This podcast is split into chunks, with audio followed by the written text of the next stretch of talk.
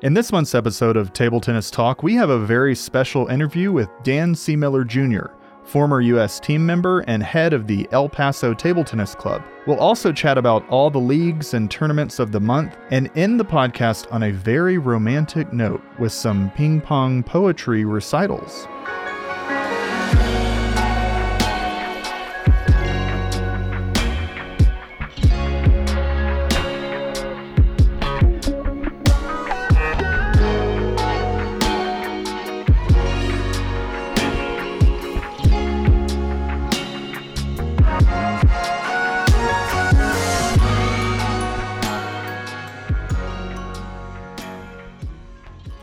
Welcome to another episode of Table Tennis Talk. My name is Ryan Lewis, and I'm here with the best podcast co-host I could ask for, Joey Cochran. Hey Ryan, Hey Joey, glad to be here. We have a lot to talk about this month. A lot of big tournaments for real. that went on this last couple days, last couple weeks, this last month. So should I- be a fun one. I do want to say this is episode five, which means that for five months we have met here and put together a podcast, which I feel like is amazing.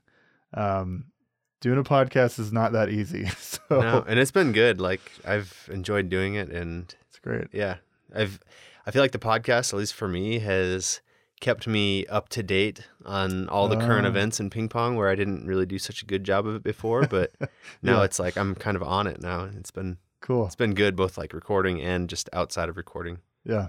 Awesome. Awesome. Um, all right. Well, let's get into personal updates. Um, how was your month? What'd you do? Uh, well, I played in a ping pong tournament uh, last week um, Cool. here in Utah. We had one of the best players in Texas come, Dan Seemiller Jr. Cool. We had one of the better players in Colorado here, um, uh, Keenan. Southall? Yeah, Keenan Southall. Thanks, couldn't think of his name. Um, so I ended up. I actually played Keenan Keenan in my group, beat him 3-0, Hmm. and then played a couple guys from Utah, and then I played Dan Seemiller Jr. in the finals, and I beat him also. So I won the singles, and then I played with my wife in the family doubles event, kind of a Utah special, It's cool. um, and we won the doubles too. So it was a good week. Um, what else? Oh yeah, uh, I went to Belize and Guatemala. Yeah. Um, had a lot of cool experiences there. Saw a lot of wild animals, and I saw a toucan in the wild, which is kind of cool. Wow. Saw a bunch of parrots flying around in the jungle. Um. Uh, yeah. What else? Oh yeah, there's a tournament coming up in Denver. Oh yeah. yeah, yeah. Um, TTX. It's the TTX tournament. We talked about Yeah. it before. There's a rule where any serve goes as long as it touches your side of the table and your opponent's side of the table. Hmm. So I've been kind of like practicing some super illegal serves to get ready for that. um, Any uh, any uh, so what what kind of illegal things are you planning? so I- unless you don't want to reveal too much. yeah, it's. I mean, so you have to use their paddles, and they have. Oh. Huh. So the paddles they don't have any sponge or rubber on it. So it's kind of hard to do much, but basically just like playing really close to the net and either doing an angle or a down the line. I've been kind of practicing like an edge ball serve because Okay. like you're so close to the net where you can just kind of dink it over and have it land right on the edge and shoot out.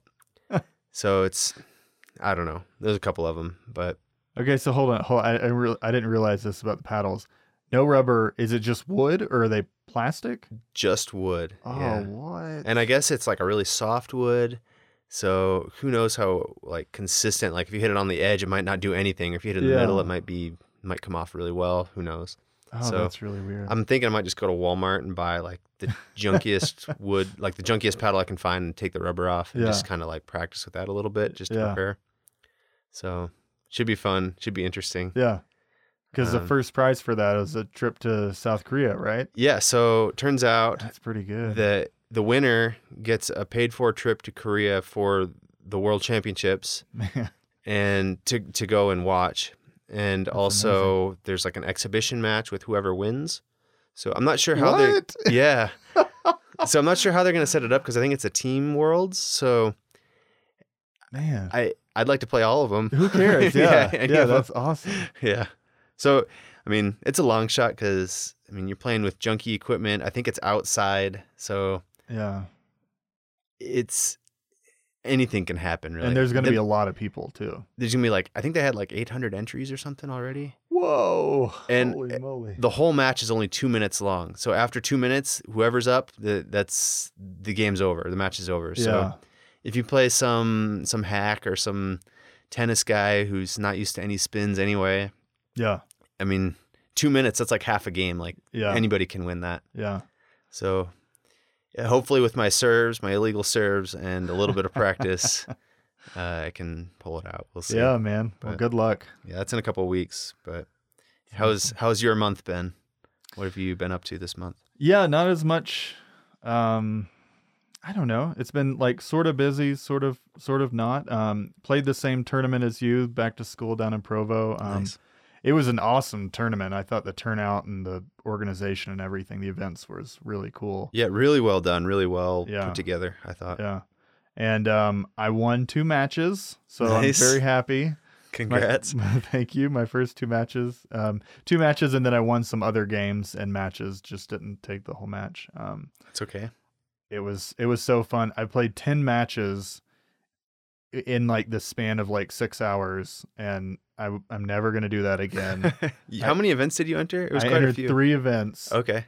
the beginners, the under fifteen hundred, and the opens. The opens, there were eh, there were all the people there were way too good. So I just I was just like, I'm just not gonna play anymore. Yeah. I'm not learning anything. I don't. I can't imagine that people are having fun like beating somebody like one to eleven. So At some point, like, I mean, you want to place people that are better than you, Yeah. but there's a point where, like, if they're so much better that you can't even do anything, yeah, you it's, there's not really a whole lot of value there. So yeah, exactly. the open is usually pretty tough. Yeah, yeah. So I did learn a little bit. I, I learned that I probably don't want to. I mean, at first I was like, I'm going to sign up for everything I can, and then now I'm like, okay, if I do that, I'm not going to be able to play anything very good. So Yeah, um, it makes it a little bit harder. Yeah. Um, I also read uh, Revelations of a Ping Pong Champion by your old coach, Danny Seemiller. Yeah. Um, it was such a cool book. Like, I was, it's kind of like when you think about it, w- when you don't think about it, it a, a book about ping pong or table tennis sounds not that interesting. Like, it sounds kind of boring. Like, it does it when I think about it. But um, it was a, it was really great. It was about like how he, how he learned, how he got started, his whole career. He had all sorts of stories in there. He has the best stories. Like he's traveled everywhere. And yeah, he had some crazy stories Yeah. from like Iran and North Korea, and it was just like, what are you doing? Yeah. He's been Uh, to some places that I wouldn't want to go to yeah, for sure. And then like the things that happen there, like man, just crazy stuff. If you Yeah. haven't read it, it's worth the read for it sure. It is absolutely worth the read. It's it's pretty quick. It's really well, like it really moves along.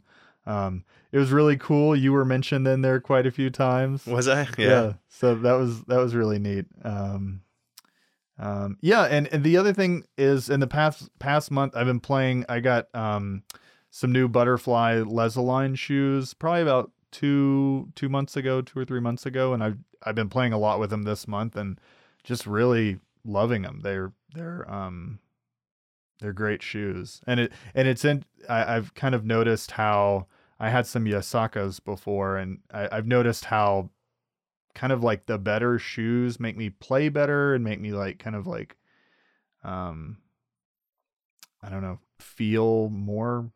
I, I don't know. They just If you look just, good, you play good, right? well, there you go. it's all about the looks, but yeah, no, they they they feel great and and um There is a lot to be said for having good shoes, though. yeah I, sometimes I get made fun of from like amateurs or whoever. Like you have your ping pong shoes, but it makes a big difference. Yeah. Like you need to have good good footing. yeah definitely Um, if they're too loose or if the bottoms aren't like, you just need to have good shoes. It's Yeah. really important. yeah. Um, all right, so let's move into some news. Um, I didn't follow too much of it, but uh, the Chinese Nationals was this month, um, and um, I, th- I think you watched more than me. Uh, tell me what happened. So there were a lot of big tournaments this month, but the Chinese Nationals, in my opinion, is is the hardest tournament in the world to win. It has like I mean, when you go to the worlds, you have the top three or four Chinese players, and then that's it. And then you have the best players from each country in Europe, essentially. Mm. But then, like Chinese players number five through fifty are almost as good as the top four. Yeah. and so the Chinese nationals has all all of them basically. Yeah. So Huh. this nationals in China, they didn't have Ma Long, who it didn't have Xu Xin, it didn't have Fan Zhendong, but it had everybody else. Oh, okay. And a 39 year old won it, and he had won it 19 years ago when he was 20. He's a chopper, so like here, here I was watching this chopper from uh-huh. China wins the Chinese nationals, and he's like almost 40 years old. It was Yeah. it blew my mind. I, I, I don't know. I couldn't. I, I don't know how he did it. It was Wow. incredible though. It's super cool to see him win, and he's come to the U.S. and played tournaments here, Oh, really? and it's like, I I've seen him play, and Yeah. then he just won the Chinese nationals, the hardest tournament in the world. you've seen him in person, like you were Yeah. playing some of the tournaments. Yeah. Did Like- you ever play him? No, I have never actually Okay. played against him, but yeah, still, it's just like That's cool. it's, it's way cool. I Yeah. I don't know. I don't know how he did it, but he looked amazing, Yeah. and he, he won it. I mean, Wow. it's cool. Um, yeah. What have you? Did you watch any big tournaments? What what tournaments did you watch this month? There are a lot to choose from. Yeah, there's there's a lot of league action. Um, so the Ultimate Table Tennis League is a league in India, and um, it actually ran for only about three weeks. Um, but they live streamed everything on. It's pretty quick.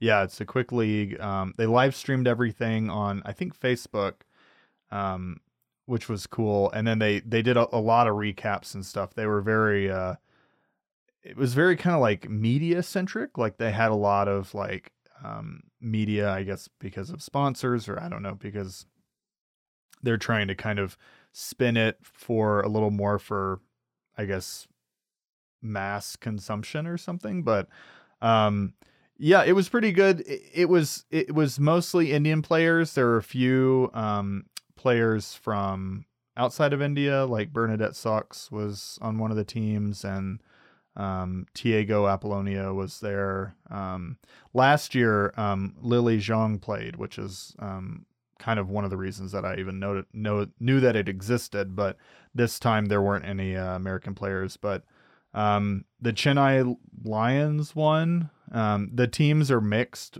men's and women's, so it's not like Okay. they're individual. And the um, the last two teams um, in the finals, both of India's best players, Sharath and Satyan. I'm not going to pronounce their last names.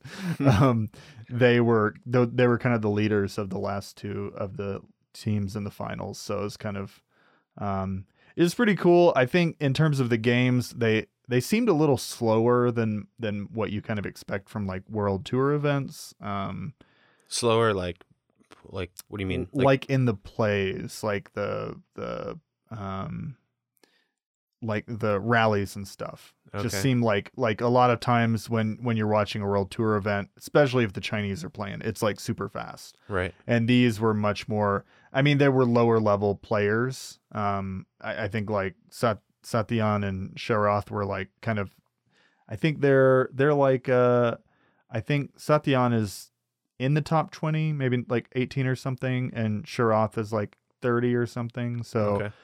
They're not like Pretty high. they're pretty high, but they're not like super high. And um, they were kind of the best players uh, in the league. So Okay. they were just a little slower. It was, I really liked the way they kind of did the media around it, but um, the the actual games weren't weren't really that interesting. Were there any choppers that played it? I probably, but I didn't see any. Okay. I, I always like to watch the choppers play, so Yeah, that's what that's one of the reasons why I was so excited about the Chinese nationals. Actually, was yeah, because the chopper actually played and won. and one. Yeah. Way cool.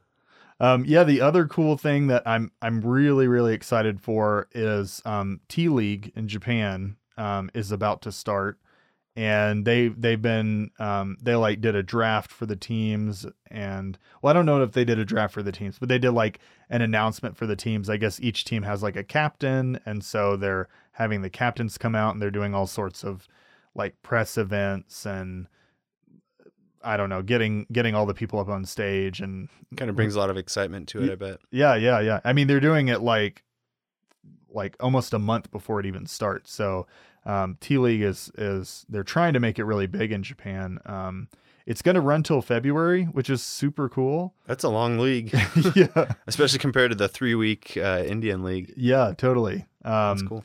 and uh, I now that the teams are all picked, you can see. I, I've been I've been looking at the rosters, and um, there's some cool like all the Japanese players are playing, of course, but um, Liam Pitchford is playing for TT Saitama, Sweet. which should be awesome. Um, I'm really excited about that. Um, Lin Yu- Yunju, who um, we're going to talk about later, just won T2 Diamond. He he I think he played last year, but he's playing again this year with the Okayama Rivets.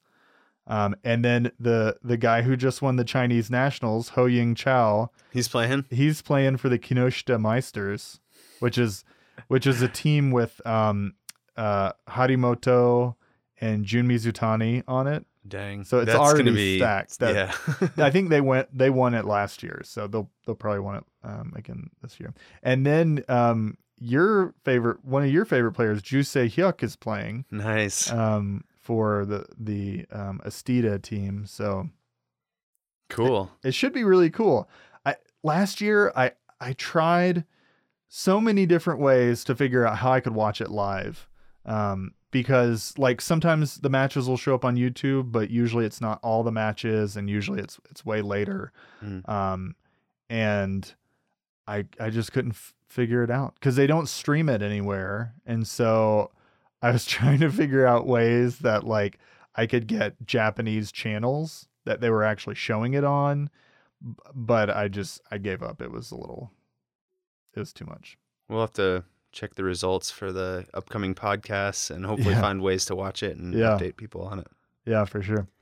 Um, but I I kind of mostly focused on the league stuff. Um, there were there were quite a few um bigger events. Um, I know at the beginning of the month was the Australia Open. Did you um watch much of that?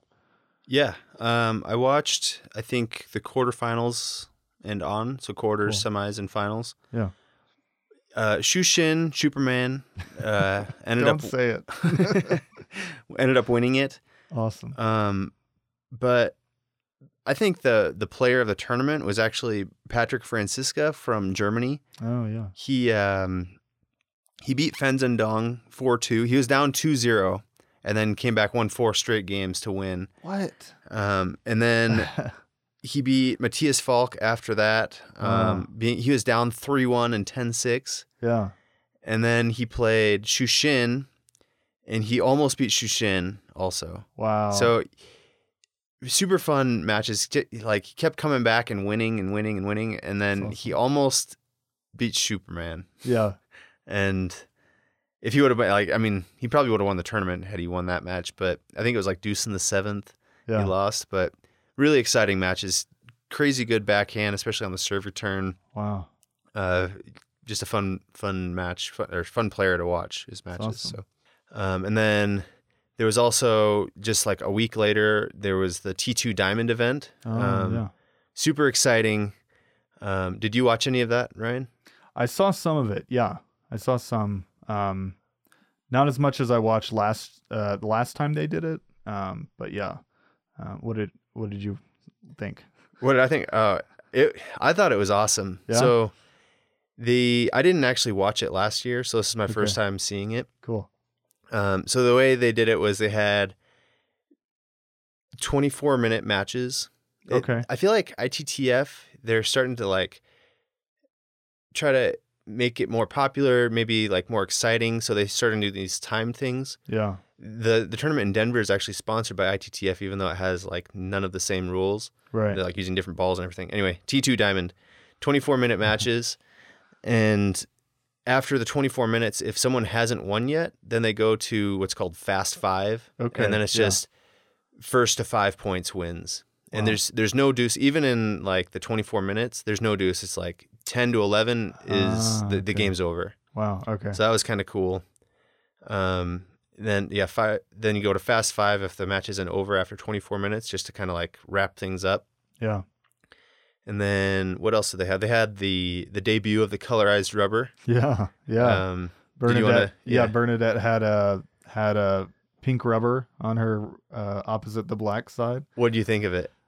I, I we should, when when I, I watched a bunch of her matches because she's like one of my favorites, and I didn't even notice it until Oh, I saw I I like read an article later and it was like color rubber, and I was like, oh, oh, okay, yeah, I guess so. I mean, pink and red, especially on like like r- television, it's kind of hard to tell the difference. Um, but I'm I'm excited for it. I'm I'm kind of like waiting to to see what colors come out so I can change out my red side. Yeah. What did you? What about you? Uh, I liked it. I, I noticed it right away. I had seen the Uh, article first, so then okay. I went and saw the matches. So that probably helped me a little bit to recognize. But I thought it looked cool. um, What My- else did you notice about it? Because yeah, that's one of the cool things about T two, especially the the last, um, the last time they did it, which I watched almost every match after the fact, um, just because it was so entertaining. Was it was like there were so many different things about it that made it it just made it so much more watchable. Um, um, but yeah, this year, what what were some of the other things you noticed? um, as far as it just seemed like everything was really fast paced. There was like a circular venue, which is kind of neat and exciting to like. I'm sure for the fans because it, it just like it almost felt like a like a bowl. You're you're playing in a bowl and there's just like people all around you and it's just kind of neat. And then the like the lighting was kind of cool and they had like yeah. as the players were announced, they come out and there's like fire and like big graphics of them looping and Yeah. winning points and stuff is it really well like publicized or at least I don't know, almost felt like a WWF like yeah, here comes I don't know who they they, to, they come out from the back room and there's like fireworks and stuff going Yeah. off they need to have their own like intro music and Yeah. like like at baseball games in Yeah. minor league they have their Yeah. little jingles yeah. Um, I I did see the final um for the men's and uh Lin Yunju, um kid from uh Taiwan from Taiwan. Um, he beat Fan Zhendong, which is like crazy. yeah it, and he beat Ma Long. yeah he beat earlier in it. Malong and Fan Zhendong who he beat did he beat Liam Pitchford he beat somebody else too no uh Wong Chun Ting. yeah thank you uh Wong Chun Ting just like and it wasn't even It's close crazy. like no. I the matches were he just blew everybody away Yeah. and they uh his nickname Silent Assassin is it's so fitting because so perfect. He he doesn't show any emotion whether No. like wins loses it's just like just like stoic to the max like no no no Yeah. emotions at all just He's also 17 years old. 17 I- nuts. so after he won it i went and tried to like find out like what other events has he won Yeah. like he's played a lot of stuff but Yeah. this is like the debut tournament where he's come out Yeah. and basically trashed everybody yeah. it was awesome and i think first place was like a hundred grand or something Oh wow! I didn't realize that. Yeah, like what a perfect time to just show everybody. Yeah, maybe that's what boss. it was. He just needs some some money dangled in front of him. yeah, I know. Uh, Kanak beat him last year in the um, uh, Youth Olympics. Okay. Yeah. Um, so I mean, I mean, Kanak's good, but if someone's Yeah. beating Ma Long like 4 0 or 4 1 or whatever Yeah. it is, and same thing with Fan Zhendong, I think he beat him 4 0. yeah, I think Might he, have been 4 1. yeah, I think he It- was it was a 4-2 blowout. against Malong, but yeah, it's definitely not. It wasn't that close. So I, good for him. it's awesome. It's cool to see. Yeah. Um, there was another one with uh, more uh, local players, um, U.S. players recently. The Pan Am Games, um, the table tennis event just ended last night. Uh, I was totally clueless. I feel bad about it. Um, and I also got it confused with the Pan Am Cup, which was earlier this year. So um, you're gonna have to help me out. Like, what what is this Pan Am Games thing, and and So- what happened? Yeah, the Pan Am Cup is, I think, an annual event. Okay. The, Pan Am Games, it's um, it's every four years, kind of like the Olympics, and it's Oh. almost like a mix between the Commonwealth Games for um, the Commonwealth countries and and the Olympics. So the Pan Am Games, it's just the Americas. So Okay. it's North and South America and Central America, and it's every four years. So has, I mean, yeah, all of the North and South American players in it. Yeah. And so the U.S. they they played Brazil and the teams in the semis, Hmm. and they they won three two, which was pretty big deal because Wow. I mean Brazil has Hugo Calderano Yeah. and they have what are the other two guys' names? They have two other guys. Number Gustavo Tsuboi. okay, He's the other good one. he's like number thirty two in the world, yeah. and then they have number sixty four in the world. So It's pretty good. really good players. Um, and so the U.S. took them out three two, Man. which is which is great. So I think uh, Kanak lost to Hugo Yeah. in the first match. Uh, I think in straight games like 3-0 or 4-0. Oh shoot. and then there's like a doubles event or doubles match which the U.S. won, and then a singles match which the U.S. won, and then Hugo no then Kanak played. What's the kid's name? Tsuboi. Tsuboi. Okay. and he won that. He was down 10-8 in the fourth and ended up or sorry 10-8 in the fifth and then ended up winning 12-10 which was Wow. which is great or something in deuce. And then if he had lost that then Hugo would have played one of our guys which Hugo probably would have won that easily. Yeah. So the fact that he won uh, was a big deal That's because awesome. it, it made him win Yeah. that match and then they won the finals which yeah, was good. that's so cool. Um, other other results for the U.S. The women, they got bronze in the teams, Cool. which was good. Um, and then I don't know if they haven't played it yet. The, a lot of these matches were just yesterday. So Kanak and Eugene Wang from Canada are playing for the semifinals. I don't know if they play for third, fourth. Um, and then, um, yeah, so we'll have to see who wins that, or Oh, if they okay. they might not even play. Oh, okay. And then uh, Yu Wu, she got silver in the women's singles, which Cool. is which is good. She lost to Adriana Diaz from Yeah. Puerto Rico. So yeah, a lot of really good players in that event. Which I really feel like I feel like at some point we should uh the Puerto Rico team and the US team should join forces. Since Yeah. Puerto Rico is part of the US, Yeah, kind of seems um I don't know. I guess maybe it's like a China, Hong Kong type relationship. So maybe it's well maybe it's it's not the same relationship, but maybe it's uh it makes sense, but I don't know. It seems kind of weird that they have their own team, but Yeah. I'm sure it's it's got to be nice for us and for them because you get that many more players going to the worlds and the- these events. So Yeah, but Adriana Diaz is so good. Like I want her to be on the US team. just like Yeah. adopt her. yeah, exactly. So Cool. okay, well, um, we have a very special guest. Um, we have your old uh, training partner and uh, I guess teammate. Yeah. So we Uh-huh. Yeah, I- tell tell give an introduction uh, for uh, Dan Seemiller Jr. So Dan, so Dan Seemiller Senior was my coach growing up. Yeah. Dan Miller Junior is his son, obviously, and we trained a lot together in Indiana growing up. Yeah. So he he actually started a little bit later when Okay. he was thirteen, um, and then he got really good really fast. Um, and he he made the U.S. Junior team.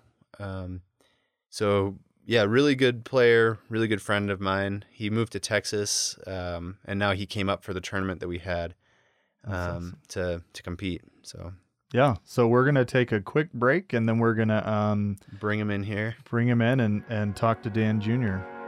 Sounds good. Let's do it.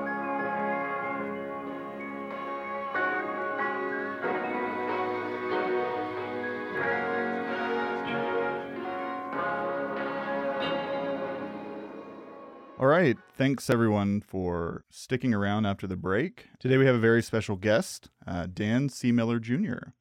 Hello, everyone.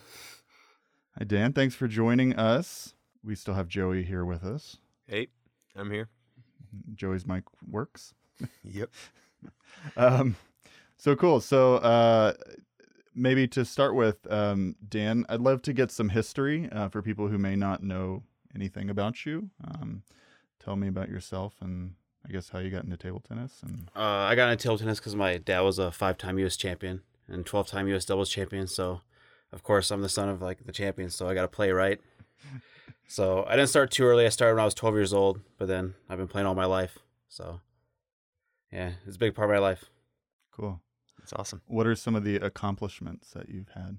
Uh, my biggest accomplishment is uh, 2008. I made the U.S. junior team, Cool. which is really hard because only four people get to make it in the U.S. that are under the age of 18. nice. So, and I barely won. It. It was like a three-way tie in the group, and it was real close. And I won by like one game. Oh wow. Yeah, I remember that really specifically, and I watched some of the matches, but then I had to play a couple other like during the same time. And I remember when you made it. That was that was really cool. yeah.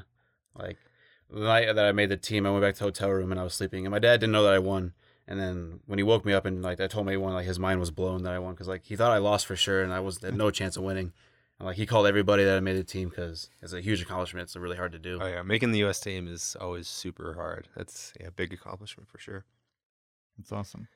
so Um, we actually grew up together. I don't know if you knew that, Ryan. Oh yeah. Um, we, I started when I was six. Daniel started when he was twelve, in Indiana, and um, yeah, so we we've been practicing ever since then and training together under his dad, and yeah, nice. Do you guys um have similar styles, playing styles? Uh, no, Joey plays shake hand and I play similar style, Oh, which okay. is a different kind of style.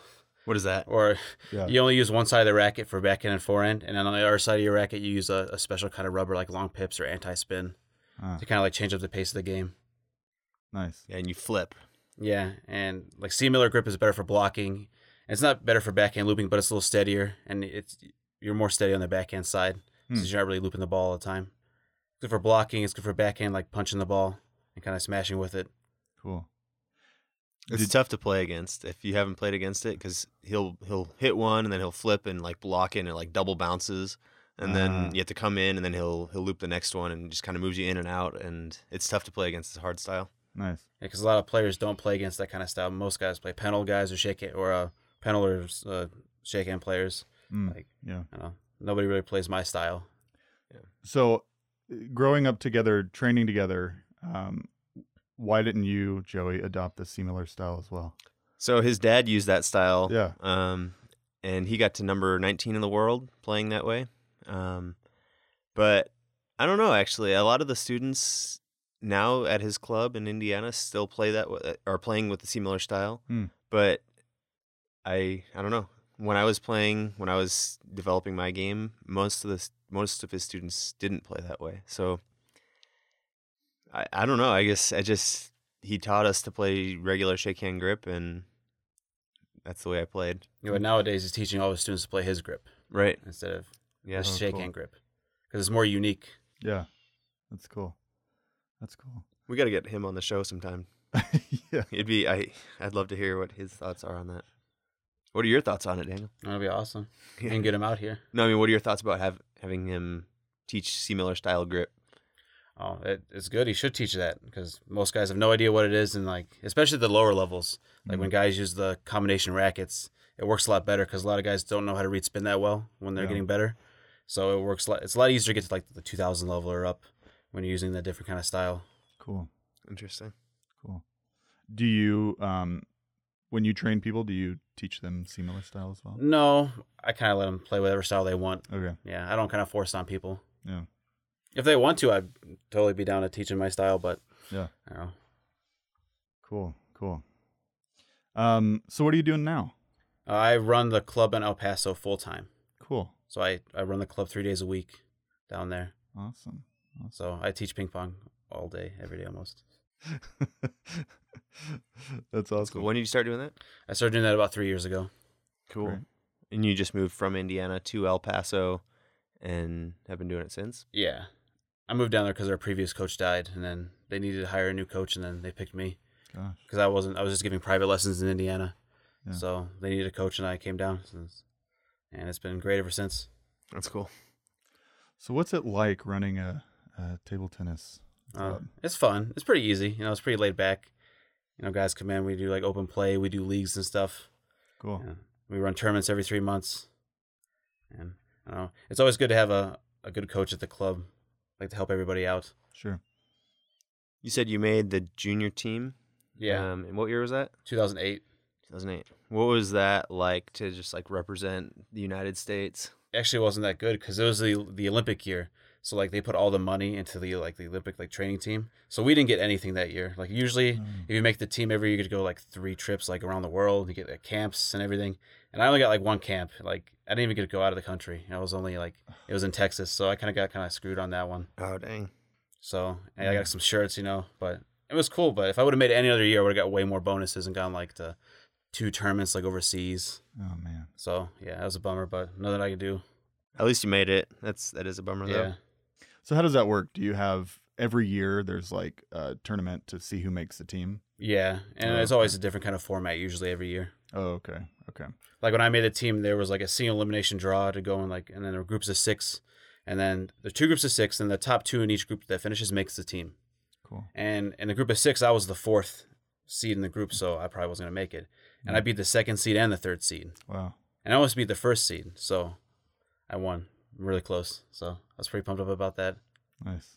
So Joey, were you on the U.S. Juniors team? I was, yeah. Okay. I made it. The different. You're on the team almost every year. Yeah, they Or were some kind of cadet or junior. Yeah, so the cadet team is 15 and under and the junior team is 18 and under. Okay. So I think I made the junior team twice. There's one year where I didn't make it. That was I was way overconfident that year and lost like every match in the group. and and so yeah, I was um I was on it for several years as a junior and then I think as a cadet for sure I made it twice, but then earlier like they didn't have uh, tryouts for it. We just went by rating, which was pretty bad because it's really easy to inflate your rating. Hmm. Um, so it's it's a good thing they actually did a trials, but I think it was like every for every year younger you were, you got like a hundred point bonus or something, and then they just took the top four rated people Hmm. after the bonus. It, it was a bit, it was a bad system, and they changed it, thank goodness. And I think I made it like once or twice, maybe three times as a cadet.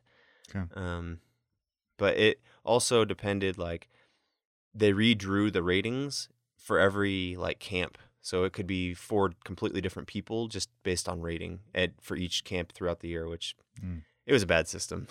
Okay. so, Hmm. but once they did the trials, I think I made it four times. You guys were never on the team together though. No, Okay. So I was I made a team when I was 18, and then you were already 19 at that point. Yeah. so Yes, Oh, you were too okay. old.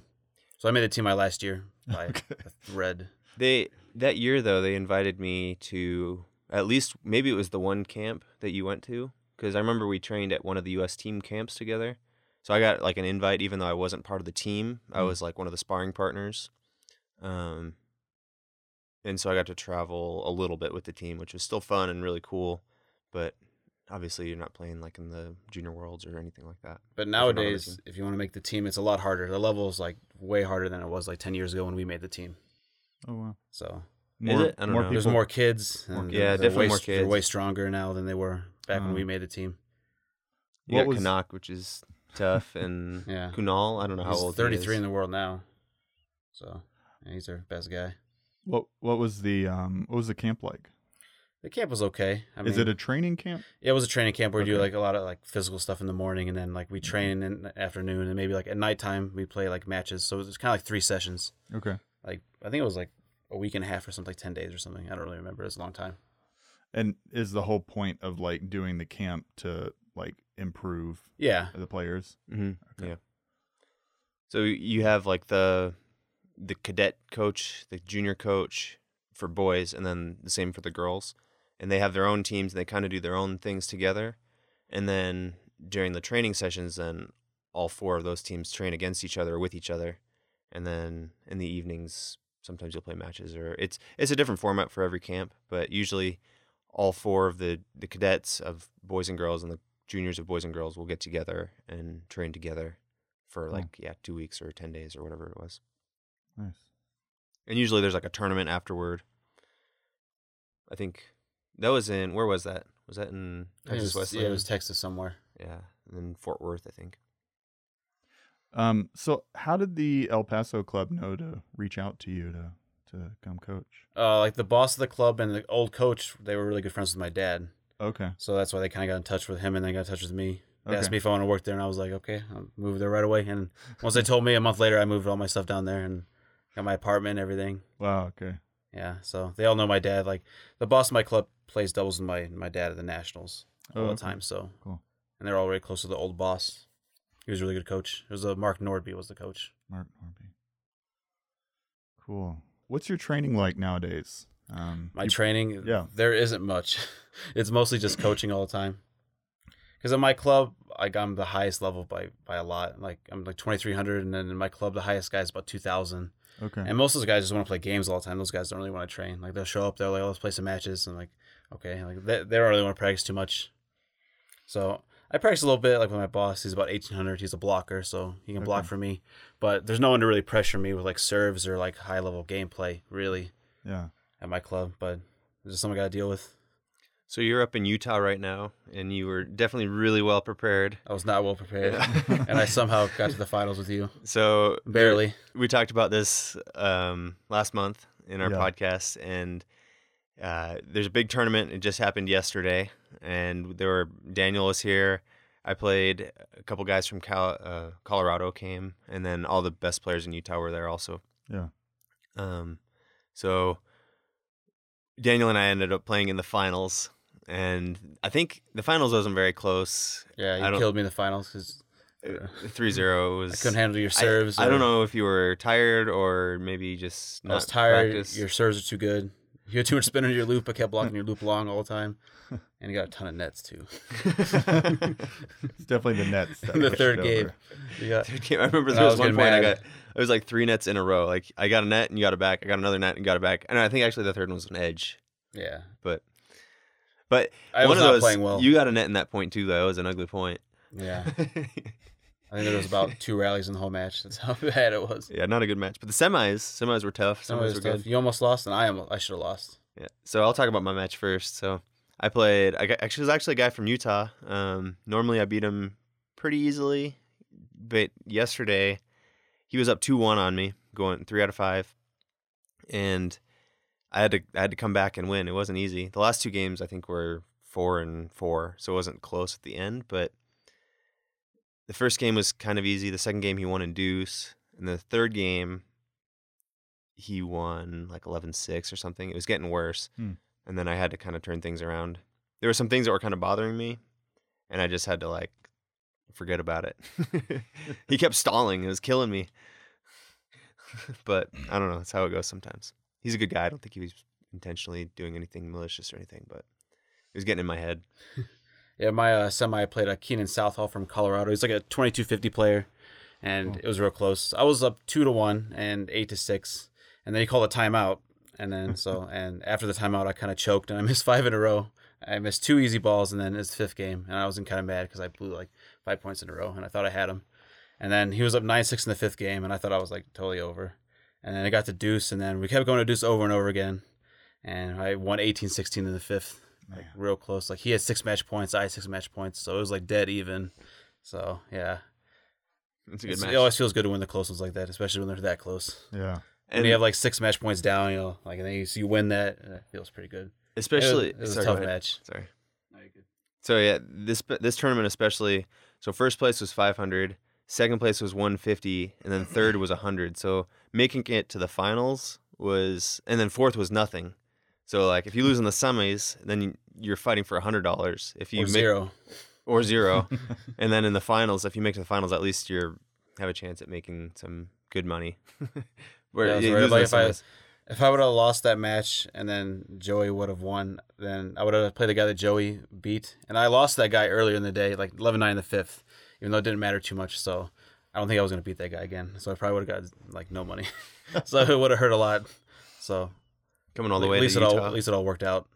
How um how was the tournament uh, competition compared to like your El Paso tournaments? It was a lot stronger. Cool. Yeah. Usually I don't I don't play my El Paso tournaments Oh, like okay. I'm a lot stronger than most of the guys. So like I don't want I'm not saying I'm gonna win, but I don't want to like take it away from like my 2,000 guys that you know you would totally win. Yeah. I've won I won before, but I don't know. I want to let my other guys play, and then I kind of run the tournament. It's a little easier. It's kind of hard to play the tournament and run at the same time. I mean, I can do it because we only have like 20 players, but it's a lot easier just to kind of like sit back and like do the draw sheets while everyone plays Yeah. Yeah. and watch my 2,000 level guys battle it out for first or second or third. Cool. Do you go to any other tournaments? Yeah, we go to Phoenix or Albuquerque or Santa Fe usually if they have tournaments. Usually we go to Phoenix twice a year, like one in March and one in like September, Cool. Because they have like John and Robin on Saturday and then open singles on Sunday. So it's a good two day tournament, and they have pretty good prize money there too. Cool. How'd you do in your competition, Ryan? Um, I did better than last time. I won two matches. Um, I played ten matches, which Nice. was way too much. It's a lot of matches for one day. I was so exhausted. I was like, you know, I think I might have signed up for way too many. How many So- events were you in? Uh, three. Three. Yeah. Okay. There were a few like I in the opens. I was I wasn't making like but one or two points each each game, and I was like, you know, I'm just I'm not gonna waste anybody's time. I'm too tired. Um, this isn't telling me anything. Yeah. Except that I need to practice a lot more. So Yeah, Sometimes at the end of tournaments, it's tough to keep going after yeah. after playing all day. Yeah. I think that's kind of what happened to Yeah, you. when I played Joey in the finals, I was dead. Like Oh, Yeah, it wasn't that close. So that's all right. It was it was okay for me. yeah, you can take the money. Um. So uh, here's kind of a maybe a, a deeper question. So one one thing that I always uh, think about, and we, me and Joey talk about it sometimes, is like how does how does uh, table tennis like grow in America? Um, and because it seems like I don't know, it's not. I guess. Yeah, or it's maybe ki- it is. It's kind of hard because it's really only big on the east and the west coast, and like the middle of like the United States, all the clubs are too spread out, Oh, so it's hard to travel like to other clubs all the time. like my club, I don't go to like Phoenix or whatever. I, I can't go to Hu- Houston; it's too far. Like Yeah. it's hard to get like the diversity of players to go to go like the east or west coast. It's tough. Yeah. I mean, even in Utah, we have like our little bubble, but then the states are so big. I mean, to go to Denver, it's an eight-hour drive. Yeah, like, It's- if- but if you're in like California, there's like clubs all over the place, and you can travel more. Hmm. yeah, the Bay Area has like I don't know, 15 clubs or something, just in a really small area, and you get all kinds of like really good players and really short distances. But sorry, I didn't mean to. So do you have any ideas of how to? I mean, it can't really go because there's no money. Like, if you Uh-huh. get good, let's say you get like almost world class, you still won't make enough money to make a living. Yeah. Like in other countries like Germany, they have leagues where they pay you. Like you win matches, you'll get like five hundred dollars if you win a match or whatever. yeah. In U.S., there's nothing like that even close. Hmm. So you can't even make a living. So a lot of people quit by the time they're 18 and they go to college because they can't make money off it Yeah. or anything. Like tennis or other sports where if you're pretty good, you'll make money, but not in this sport. Hmm. You don't play ping pong to make money. That's you play because you love the game. Yeah. Um. How do you get? How would how would pe- how would we get money into ping pong? Uh, I have no idea. Maybe maybe some big donors to throw money at it, but if it hasn't happened yet, I don't know if it's gonna happen ever. I mean, do you think it's like does does it take um companies sponsoring it, or does it take individuals putting money into it? Probably both. Mm. Yeah. I know the Nationals this year had had pretty crappy uh prize It was money. horrible prize money. Yeah, even with they had like a donor, they had like a probably The a few individual donors. Yeah. Um, and then I guess I think they had sponsors. Maybe Yeah, but usually they have, they have prize money in like the 2,000 events all the way up to 2,500, but now they cut all of it out. Let's say you win the 2,400s, you get an award. Like 2,400s isn't like really hard to win. Yeah. 2,300, if you win an event at nationals, that's like a really it's hard to do that. Yeah, There's so many players you got to get through, and there's so many like guys that are like have a low rating that are really better than their rating. yeah, And then you get like a medal if you win. Like you should get like some money for sure, like 300 bucks, or at least pay for your entry fee back right. because entry fee is already really expensive. Isn't it like a couple hundred? Yeah, it's like 200, 300 bucks. Yikes. So they they cut like twenty thousand dollars out of their prize money. Man, That was pretty weak. That was that was the worst one I've seen, and since Like I've to been win your event, you got to win like eight or nine matches, and they're all against tough guys usually. And you get nothing but a medal and a little certificate saying "good job." That's the worst. Yeah, especially yeah, I mean, that's a tough tournament to win too. dang. You have any tips for us? Any uh, table tennis tips? What? How do you get good at ping pong? Uh, you keep spinning the ball. That's number one. Try to be as steady as you can, and try to spin the ball as much as you can. Like steadiness is more important than power, especially at the lower levels. Like Mm. power is absolutely meaningless. Like when you're starting to get better, Mm. you gotta try to be as steady as you can. Because then once you're steady, then you can start incorporating power into your game slowly. But I know a lot of guys lower level like to whack the ball, hit the ball hard all the time, and like hit winners. But then that's not like that doesn't work against higher level players because they'll miss all those balls. Mm. That's why steadiness is like the number one thing I teach all my players in my club first when they're starting to play. Like I don't care how hard you hit the ball; it doesn't matter at all. I want you to hit the ball like four and a four and twenty times in a row, whatever. Be as steady as you can. Like that's the way to get better quick. Cool. Who is your favorite table tennis player? My favorite player, uh, my dad. No, uh, I don't know. Probably Timo Boll, just because he's like pretty old now and he's still like incredibly good. Uh, used to be a Wang Zhen from Canada, Really? kind of like the, the chubby kind of Canadian guy. It's like 55 or I don't know, like 55 in the world, but he like blocking. He's incredible touch, he does have really good touch. and he's fun to watch. So you so you mentioned earlier anti anti spin rubber, and I have no idea what that is. I've heard of it, but I don't know. It's what it kind of is. like long pips, but it has Okay. less of an effect and it has more control than the long pips does. huh. Like long pips will re- reverse the spin a lot more, and the anti won't do that, but you have a lot more control on how you like place the ball on the table. Hmm. Like let's say I can drop it short a little bit easier than long pips, but yeah, it's good for the combination. If you only use one side like me, which most most people don't, so they can't use anti or long Yeah. pips or anything. So that's why I have an advantage. Hmm. But it doesn't always work because higher level guys they get used to it and they know like I can't make much spin with it, and it's kind of a weakness if it's overused. Oh, okay. Like So- yesterday in my matches, I was kind of overusing it against Keenan in the semis, and it wasn't really working in the end. So I was changing more to use my inverted side of the racket. Hmm. So it's not always a strength; it's a weakness too. So there's different types of antis. Yeah, like some are grippier, and then some have more like it's more like a sheet of glass, where like it'll reverse the spin a lot more, but it'll slip off the racket. You have way less control, like the slipperier it is. So Hmm. it'll be more like a nasty ball, but you're gonna miss it a lot more. Hmm. And if you have a grippier anti, then you'll be more consistent, but the ball won't be as weird, and it won't be as effective. So the grippier, less effective. Does it? What does it do? Does it like take the spin off? Yeah, it's really good for like returning serves. Say someone gives you like a nasty serve and you kind of like bump with the anti, it'll kind of nullify the spin and kind of block it over. Oh, Whereas like if you use like a spinny rubber to shoot off your racket, like Yeah. anti will completely nullify it. wow. So that's what the main use of the anti is return a serve usually. Okay. Can you hit with it or loop with it's it? It's hard to hit and loop with it. You can do it sometimes, but it's probably easier to push with it, like a quick push with the anti or return a serve with it. I usually only push or return serve with it. and then you switch back to. Yeah, I the switch back to my inverted side and be ready to loop. Cool. Um, who sells it? Like, who makes it? Uh, every company has an anti, but Every not many. company Like has maybe an like anti. Butterfly has an anti. Like Okay. Joola has an anti. Which one do you use? I use a Joola anti. Okay. I mean, I don't like Joola company at all, but I like their anti. Okay. yeah, Huh.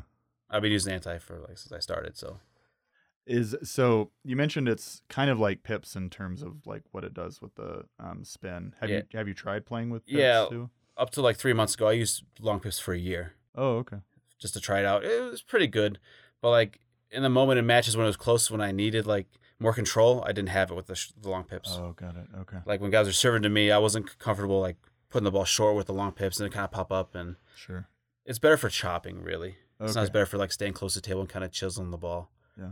So yeah, anti is better for me, but it was fun to try. it. Like it's fun to chop with long pips. It's more fun. Yeah. But anti is still better for me. Cool. How would you describe your style? So you. My style is uh, pretty good forehand loop and backhand block is like my style. okay. I don't really have a backhand loop. I kind of block and I punch the backhand a lot. And I try to cut heavy all the time and force my opponent to make it like a spinny loop and then kind of shove it downward with my block. So you. you So I'm pretty off, pretty offensive. You're pretty offensive, but then you you also block a lot. I block a lot. I try to cut hard and then they make a weak loop and then I try to block it hard somewhere. Cool. And I like serving long, like heavy topspin, heavy under, deep on the table, and then force them into a loop, and then I get to block more. Nice. So like half blocking, half blocking, attacking. half half tacking. That's cool. So I read and um, I just finished reading your dad's book like last week. Cool. Revel- Revelations of a ping pong champion. Yeah, it used to be table tennis, but then he changed the name of the book to ping pong because it'll appeal to more people, I guess. He mentioned in there that for a time he offered a reward to beat him in a match. Um, did you ever beat him? Yeah, like whenever his students beat him for the first time, what did they get? Hundred bucks. Hundred dollars. Yep. Yeah, I think Joe, you won that like a long time ago, I did. and then I I, I, won it too, but Cool. it took a while. He probably beat me like 150 times, Wow. like in like league matches before I actually won that. He was pretty mad because it's not about the money, but like the pride thing. Like, oh, he lost his hundred to me. Yeah. And I was pretty happy. I think I beat him on a day where he was he was kind of hurt, not playing well, so I kind of got lucky. I think I remember that day. It was either with you or with me, but so we were at like a grade school, and we were already like trying to hold on. We were we had our club at the grade grade school, and we had Mhm. to set down our tables every time, and it was like a little bit tense, and things weren't going real good with the school board or something. And then, like I forget if it was when you beat him or when I beat him, or maybe when AJ beat You him. You probably beat him. And like that day, That's when AJ beat him. Oh, is it AJ? Okay, another kid beat him, and that day someone had pulled the fire alarm. Like some kid got into the school and pulled the fire alarm, Oh, gosh. and like the school board came, and the the, the fire trucks came, and there's like a big thing, Oh man. and then we ended up getting in pretty big trouble for it. But I think your dad was really stressed out. Yeah, and then our 13 year old player, he's really good. He was like 2300, only 13 years old, and he, he beat him, I think, for the first time. Was it that? Was I he the one so. that did Yeah. beat him? That okay, never mind then. that was a stressful And day for everybody. And then we beat him dad. sometime. He probably beat him after that, or and I did too. cool.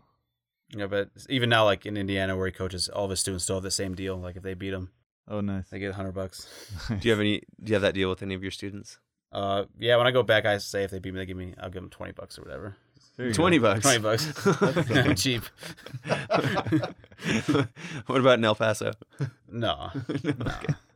It was only for like the kids under eighteen. Okay. Okay. Kind of motivate them to beat the coach. You know. Yeah. Um. So, do you have any uh any plans for the next year uh, with the club or playing any tournaments or anything? Not really. I mean, I'm going to the Phoenix tournament in uh, September 27th. Okay. They have the round robin and men's singles then. And then on my club tournament on August 31st, where my dad's coming down and we're doing a camp the Sunday cool. after. So tournament Saturday and then camp Sunday. Oh, cool. So we're doing that this month. And then US Open in Fort Worth, Texas in December. And that's about it. Are you planning on doing the Olympic trials next year in February? No, Okay. yeah, I'm not in good enough practice shape for that. I need I need some higher level guys for that to practice with probably. Should come to Utah. I need some practice. um. So, uh, Dan, where can people find out more about your club in El Paso? Uh, you just Google El Paso table tennis, and then my number's on there on the Google homepage, and you go to our website, and I think my email's on there too. So Cool. whoever's interested can call me or email me about the club. Awesome. Are people uh are kind of is anybody invited to the uh training camp? Yeah, we only have about August. four spots left. It's almost full. Oh, And our tournament, we only have about six spots left. Okay. so you better sign up quick. You Yeah. better sign up quick. Whoever's listening, give me a call. cool. Awesome.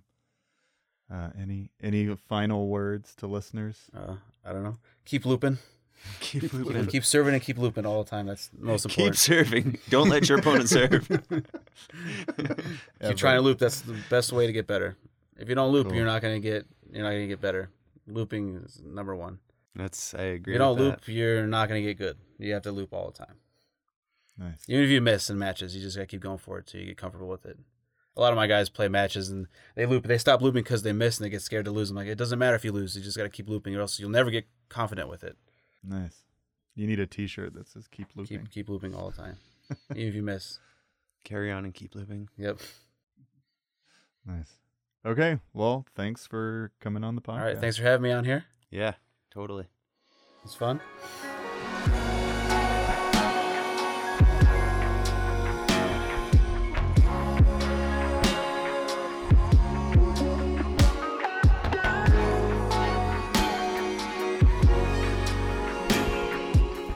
All right, so that was um, our uh, nice little interview with Dan Seemiller Jr. Um, really happy that he uh, was willing to come in, take some time to chat with us and talk about table tennis. Um, uh, but now we have Joey's coaching corner. So, uh, Joey, give us some um, tips so that we can beat you in the next tournament. Yeah. So obviously, keep on serving, keep on looping.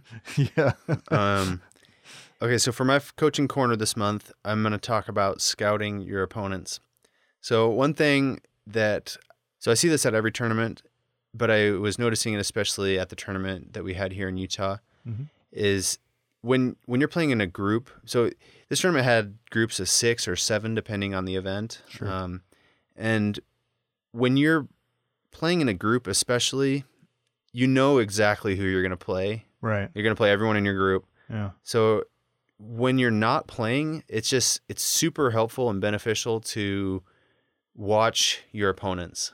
Yeah. It sounds so simple and easy like you know you're going to play them, you should probably see what they're going to do. Like they do it in every sport, but for whatever reason in ping pong, people are like off. I mean, it's kind of a social thing after you're done playing, but they're off talking to people or getting a drink or on their phones or whatever. Like, Right. just like if you just take a little bit of time to see, especially like how your opponent serves, Hmm.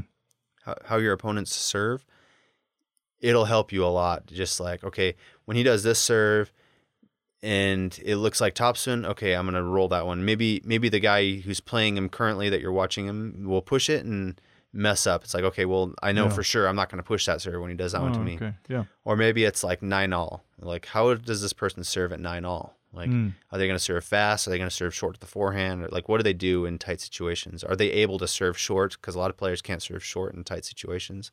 Hmm. Another thing I look for is at the beginning of matches.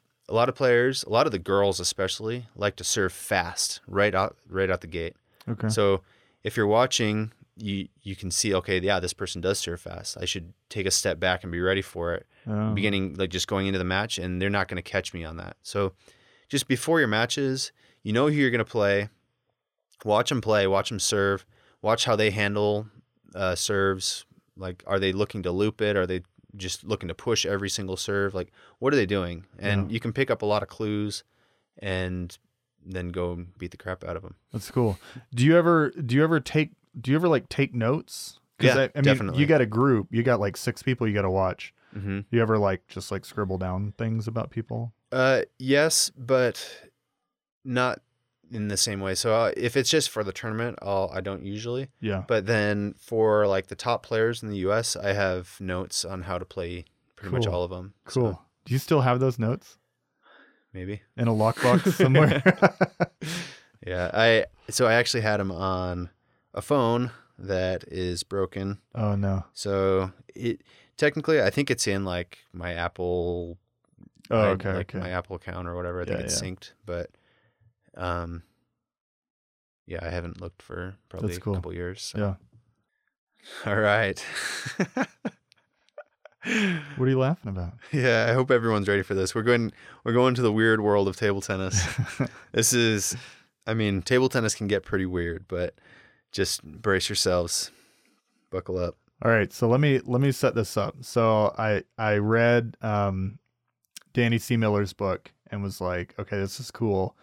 And I had um, I had I had already purchased the audiobook for the book Ping Pong Diplomacy, um, which um, after I read the Revelations of a Ping Pong Champion, I was like, oh man, I'm I'm I'm kind of in a ping pong book mood so let me uh let me continue on. So i started i started listening to that and what i thought it was going to focus on the china and america um, kind of ping pong diplomacy thing but what was interesting is that it actually started uh, way back in history um, in england when this guy who i think actually founded the ittf originally was like um, setting things up. And so it talked about kind of the ping pong craze in england which is which is kind of silly, but um and the the biggest thing that was that is our weird world um topic today is that ping pong poetry was a was a thing, like a big thing. um, and I thought it would be so cool for us to uh, recite some ping pong poetry. And while I was doing some research, I actually found a book. It's free on Google Books. I'm going to link it in the show notes. It's called um, A Little Book of Ping Pong Verse. It's like 200 pages of ping pong poems. he so in the, as we were prepping for this show, there were a couple that Ryan was was reading to me and just like brought tears to my eyes. Just just you wait. So these are all these are all like these are all completely out of copyright. It's they're all public domain. Um so we're going to do some we're going to do some um poetry. We're going to have poetry corner here. Um so this after, is a one month one podcast I mean we, special. we've got 200 pages of poems. Maybe we should recite them every show. Maybe not. That's it's like torture, but um let me let me uh let me begin, Joey. we need we need some violins. Yeah, this is like masterpiece theater stuff. So I want to recite to Celia, um, in parentheses, with apologies to the shade of Ben Jonson. I don't know what his shade is like. All right. Ping to me only with thine eyes, and I will pong with mine. We twain may win the challenge cup if ping with pong combine. The craze that in my soul doth rise is doubtless keen in thine. I'll take the role of pinger up if thou'lt be pongstress mine. Oh my god. so that's a, a ping pong poem. Um, what's I, I think what's interesting is this book was published in 1900. At some point, someone A thought that they could win a woman with that. and that she wouldn't laugh in his face. And B, potentially, Celia was like struck. She like she was like, wow, Did this, it work? this guy's amazing. I want to know the rest of the story. yeah, yeah. We want to find out what happened to Celia and and the um, nameless uh, writer of the ping pong poem. All right, are you gonna recite one? I don't think I can do. I don't think I can top that, but I'm gonna try. Okay. All right, so this one it's not nearly as romantic, and actually I I haven't actually read this. I just read the first verse, um, so give it a shot here. It's called "Ping Pong in Elfland." Here we go. In Foxglove County, Fairyland, the elves and fays I understand have welcomed with the greatest glee ping pong to their society. A toadstool, tall and strong and stable, makes a most perfect ping pong table. A web of fine spun spider's thread across the table taut is spread. Stout leaves picked from a berry vine make bats that are amazing fine, while lizard eggs, round, soft, and white, prove better balls than xylonite. okay, a few more. Here we go. The Queen Titania tries her luck at ping pong with her lover Puck and strive to win the mascot prize, a jewel from a toadlet's eyes. Each happy hit, each skillful stroke, a rousing cheer with will sure provoke from all the audience of elves who in the foxgloves perch themselves. Deuce, vantage out, now vantage in, hurrah! Titania's scored a win. These cries you hear the whole eve long when elfins ping and phelan's pong. that was T. Cromwell Lawrence. wow, that's so cool. That's so cool. I look at yeah, maybe I shouldn't say that. I looked up xylonite. I was like, what is xylonite? Apparently it's some type of old plastic. Um similar to cellulose nitrate products, which maybe was like the cellulose that ping pong balls used to be made out of. I don't know. I don't know. Maybe the original ping pong ball or 1900s. Yeah. Yeah. All right. So we're going to link that in the show notes. Um uh love to uh if you want to tweet at us, I'd love to hear what your favorite poem was um out of here. There are some there's some doozies. There are going through that. I, there were a few that I just like. I couldn't do them. I couldn't do it. There's some really long ones too. Yeah, there the, the I think the love story ones are probably my favorite, but I I can't do it justice like you can. I mean, I'm not that romantic, I guess. All right. Okay, so let's talk about upcoming events. Um Joey, why don't you kick us off? Um what's what's coming up this next month? So we have the one in Denver. Um, it's on the 24th. Um, it's kind of the weird one with the weird rules and TTX. the TTX. Yep. And yeah, not real ping pong, but still should be fun. I think it's actually outside even. Um, then there's one in Salt Lake coming up. It's I want to say It's in October though, isn't it? no.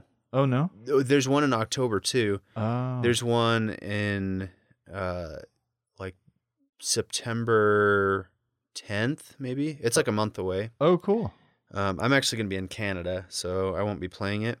So maybe I can win that one. Yes, you should try. it's I think it's like the Alzheimer's Open, so I think all the proceeds or like a portion of the proceeds goes to like Alzheimer's research. That's really cool. Um, there's the LA Open coming up. It's at the end of the month in Los Angeles. Oh wow. Um, I actually just barely got a text.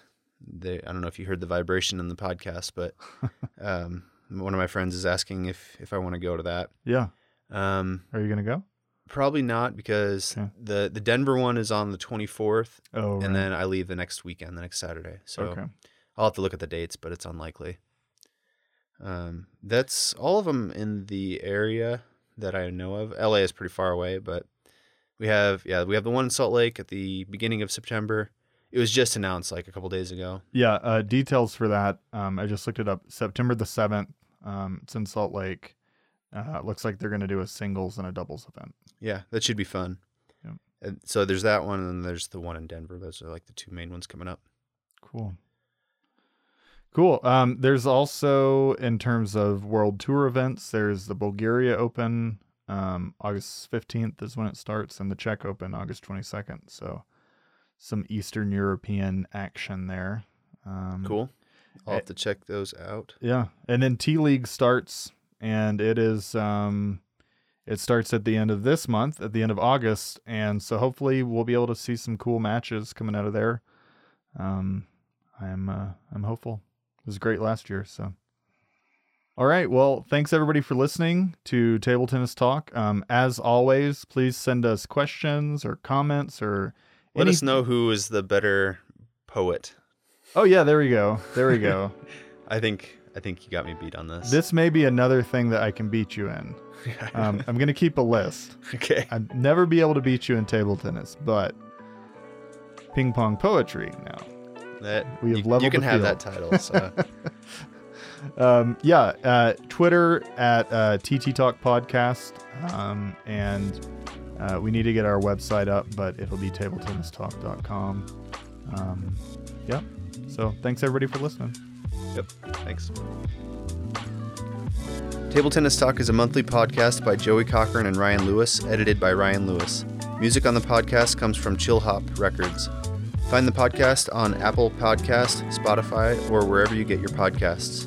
Send us questions at tabletennistalk.com or on Twitter at TT Talk Podcast.